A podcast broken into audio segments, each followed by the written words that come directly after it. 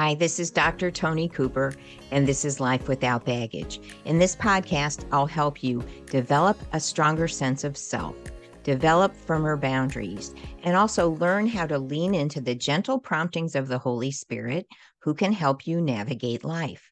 I have dozens of bonus videos posted that will help you in these areas and also will help you develop stronger coping skills. In each of the program notes, there's a link where you can request a free digital book that I've written, where you can find my other media, and also where you can find my books on Amazon.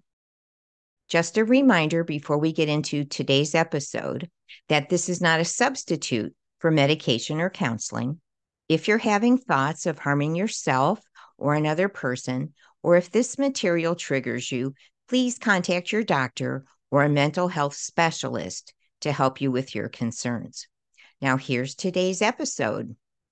So, for a few months now, we've been in the series on understanding narcissism, and we spent a number of weeks learning how to recognize it, what it looks like in churches, in organizations, at work, ways to protect yourself, and the three main ways that we've talked about in order of how we can protect ourselves in narcissistic cultures or situations or individuals is a strong sense of self. And we've spent some time on that, building confidence, on leaning into your faith and being able to rest in the goodness of God, letting Him give us wisdom and um, accessing His presence for a greater sense of peace and purpose and direction. And now we're going to spend several weeks on looking at boundaries because healthy boundaries are one of the main ways that we protect ourselves in toxic situations, narcissistic in, in environments. Overall, it's just super important to have boundaries.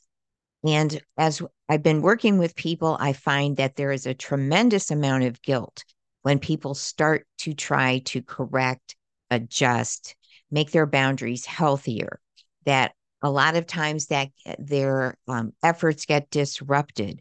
So today we're going to talk about uh, the idea of guilt and boundaries and also some ideas on that it doesn't have to be a confrontation to make adjustments in your boundaries. So um, so before we get into that, you may know that I have a new digital book that I'm offering it's called Understanding Your Dreams. This is a free ebook. And in the book, I talk about three sources of dreams, seven keys to unlock the meaning and symbols of your dreams, and eight principles to help you determine whether a dream might be from God. I include tips and strategies that can help you use your dreams to grow as a person and to grow and deepen your faith. So just follow the link and you can request your copy. So, as we get into our topic today on boundaries, I want to start with the quiz. And the material I'm sharing today is from my latest book. Uh, this one is on Amazon. It's it's not a free book. It's called Anxiety, Depression, and Helplessness: Keys to Break Free. Those of you who are watching the video, it's in the background there. So, one of the chapters of this book is called Healthy Personal Boundaries. So, the quiz, I'm going to read to you the questions on this is from page 55, I think. So, in the last episode, I gave you a quiz on boundaries. This one is a little bit different. So, when you're thinking about the answers to this quiz, you might want to think about one particular relationship in your life where you have some questions, or maybe you know your boundaries aren't quite where they need to be. So think about these. Number one, sometimes I neglect things I should be doing in order to be with this person or to help this person. Number two, I often violate my own conscience in order to stay connected to this person. I have often told myself that I need to take space and step back but I can't. Number four, my friends or family have expressed concern about this relationship. Number five, my moods are controlled by how things are going with this person or how they're doing. Number six, I don't feel good about myself when things aren't going well with this person. Number seven, I put up with things I shouldn't from them. Number eight, I let them talk me into things. Number nine, my thoughts are focused on this person too much of the time. Number 10, I often neglect my own well being to focus on this person. Number 11, I make excuses for this person. Number 12, I often reassure myself that they will change. And number 13, I can help them or I need them. So the more questions that you answered yes, there's no grade, there's no diagnosis, but the more questions that you answered yes, that probably means things are are not where they need to be and you definitely want to make some adjustments. And let me say before I get into this also that most of the things I'm suggesting are kind of they're low confrontation, they're uh, pretty generic they don't guarantee that you're going to get more of what you want, but at least it's moving you in the right direction. But if you are not physically safe, then um, you may not be able to, to do any of these things I'm suggesting. So I'm going to assume that you are safe. But if you're not, uh, there's a national domestic abuse hotline, and you can Google that. They have a phone number, they have a chat line. So if you're in that situation where you are not physically safe, you might want to uh, get some support from the National Domestic Abuse Hotline. Okay, so I'm going to proceed assuming that this is a safe situation. Now, that doesn't mean the other person is going to celebrate, hooray, you're you're adjusting your boundaries. I mean you might be fortunate and the person may be happy that you're being more communicative more clear but sometimes you get resistance. So we'll talk about that in a minute. But there are so many times people feel guilty when they start to adjust their boundaries. And this is because they tell themselves they're being selfish they're being unreasonable but actually, what happens is that you're used to doing things a certain way. And if you're too concerned about another person's approval, or if you have an unhealthy attachment level of dependency on this person, or if you fear rejection, even if that wouldn't happen, especially, I guess, if it would.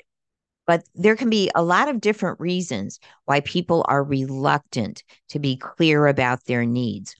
And a lot of times it still feels like guilt. But healthy guilt is when we violate our conscience, where there's uh, right or wrong, and we choose what we know is wrong, either damaging to ourselves, damaging to another person. And that is different from making someone else uncomfortable. A relationship involves give and take. And so each person makes adjustments to the other. And I'm talking about adult relationships. So if we're looking at parent child situations, uh, employment situations, if the policeman pulls you over because you're speeding, these are not the rules you follow. This is for adult peer relationships. So, those other relationships and situations in life, there are different rules we need to consider. So I mentioned that people feel guilty. They think I'm being selfish. Um, I'm not being reasonable. Well, they need me to do this, or we start making excuses for the other person. And we feel some guilt when we're just appropriately expecting some kind of fair treatment. And if you're not getting that, Sometimes it's because you're not being clear, but other times maybe you've been clear over and over and the person is disregarding your needs, your feelings, And if you are a person who gives in to guilt, this is going to be an effort for you. So here's some things that you can say to yourself if you tend to go into that guilt mode when you start to think about setting a boundary, because you're going to need to change how you talk to yourself. As I mentioned, not all guilt comes from God. Sometimes it just comes from our own upbringing, our own fear of rejection. There can be lots of things going on there. So instead, you can say to yourself, I'm just taking care of myself. This is necessary if I want to be healthy. People who love me do not expect me to be their slave. If I don't say what I mean and stick to it, no one will take me seriously. Remember, Jesus said, Let your yes be yes and your no be no. I think that's in Matthew 5.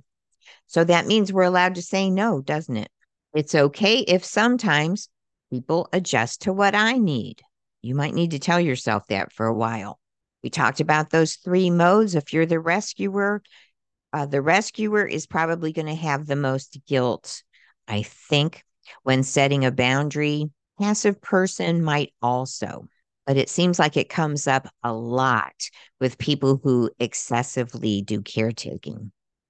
And I'm teaching others to be selfish when I always adjust to them. So, those are things to keep in mind. So, what do you do if you uh, have tried to communicate what you want or need and you kind of get dismissed? Well, maybe you've heard the uh, strategy of using I sentences. An I sentence, I'm going to read some out of the book. I would like it if you call me if you're running late. I feel upset when you call me a name because I feel like you don't respect me. I'm not comfortable with that. Let me think about it. Or I need time to think about that. We don't have to give an immediate decision. So let me give you a sample of not a good I sentence.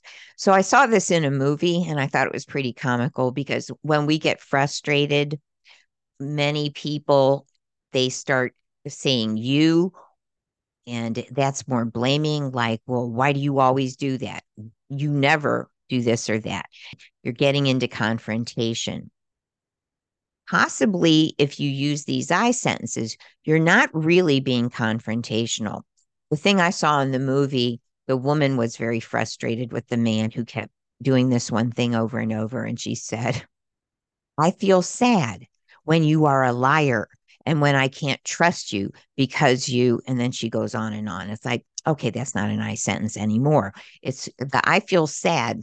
Okay. But the other stuff, it just shifted back into the blaming. So when we go into blaming, we're going to have a confrontation. And again, using these I sentences, they position you to negotiate, they allow the other person to consider your needs.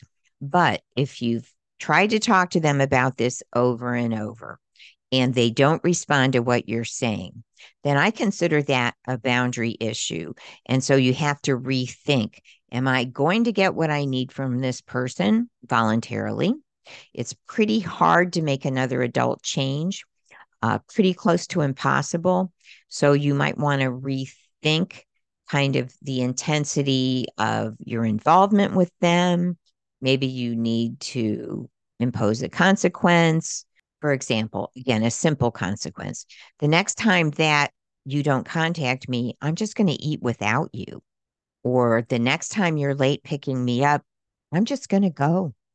Again, you want to try to lay the foundation of polite communication, but there gets to be a point with people, especially selfish or narcissistic people or stubborn people or whatever, where maybe they're used to you giving in and you can politely without a lot of drama say well you know this keeps happening so next time i'm going to have to you know just leave without you. I hope that won't happen but I, i'm going to need to take care of myself. So if there are times it's appropriate and if you are prone to guilt it's going to be very hard for you to do that.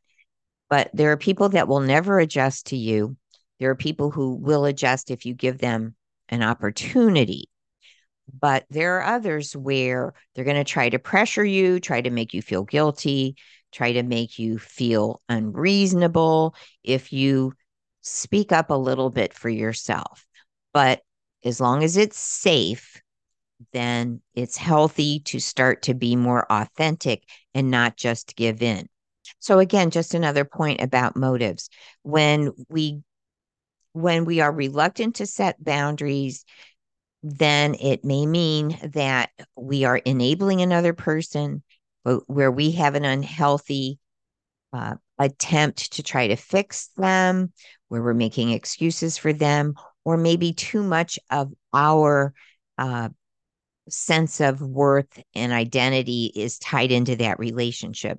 So we get back to that idea of finding balance in our relationships, building our confidence in a way where we're not so dependent on other people, where we're more interdependent. And uh, I'm, I'm sure you're familiar with the concept of codependent. And actually, codependent, that term gets misused, but codependent means you're overly invested on changing or fixing another person who isn't invested in maturing themselves. So we don't want to be in that mode. And the, the quiz at the beginning kind of gets into that. That's what that was tapping into. So I want to pray a blessing for us. Lord, I thank you that you want us to have healthy relationships, that you love us, that you want to be the source of our power and confidence. So I pray that you would help each each of us be honest with ourselves about any reasons where we are not being authentic in a healthy way, where we're not expecting something reasonable from other people, where we're making excuses and making it easy for them to stay in a dysfunctional rut. So I pray, Lord, that you would bless this listener with one step that they can do to move towards a healthier balance. In Jesus' name we pray. Amen. This is Dr. Toni Cooper, and this is Life Without Baggage. Thanks for listening. And if this helped you, share it with a friend. Talk to you next time. We'll, we'll be looking more at boundaries.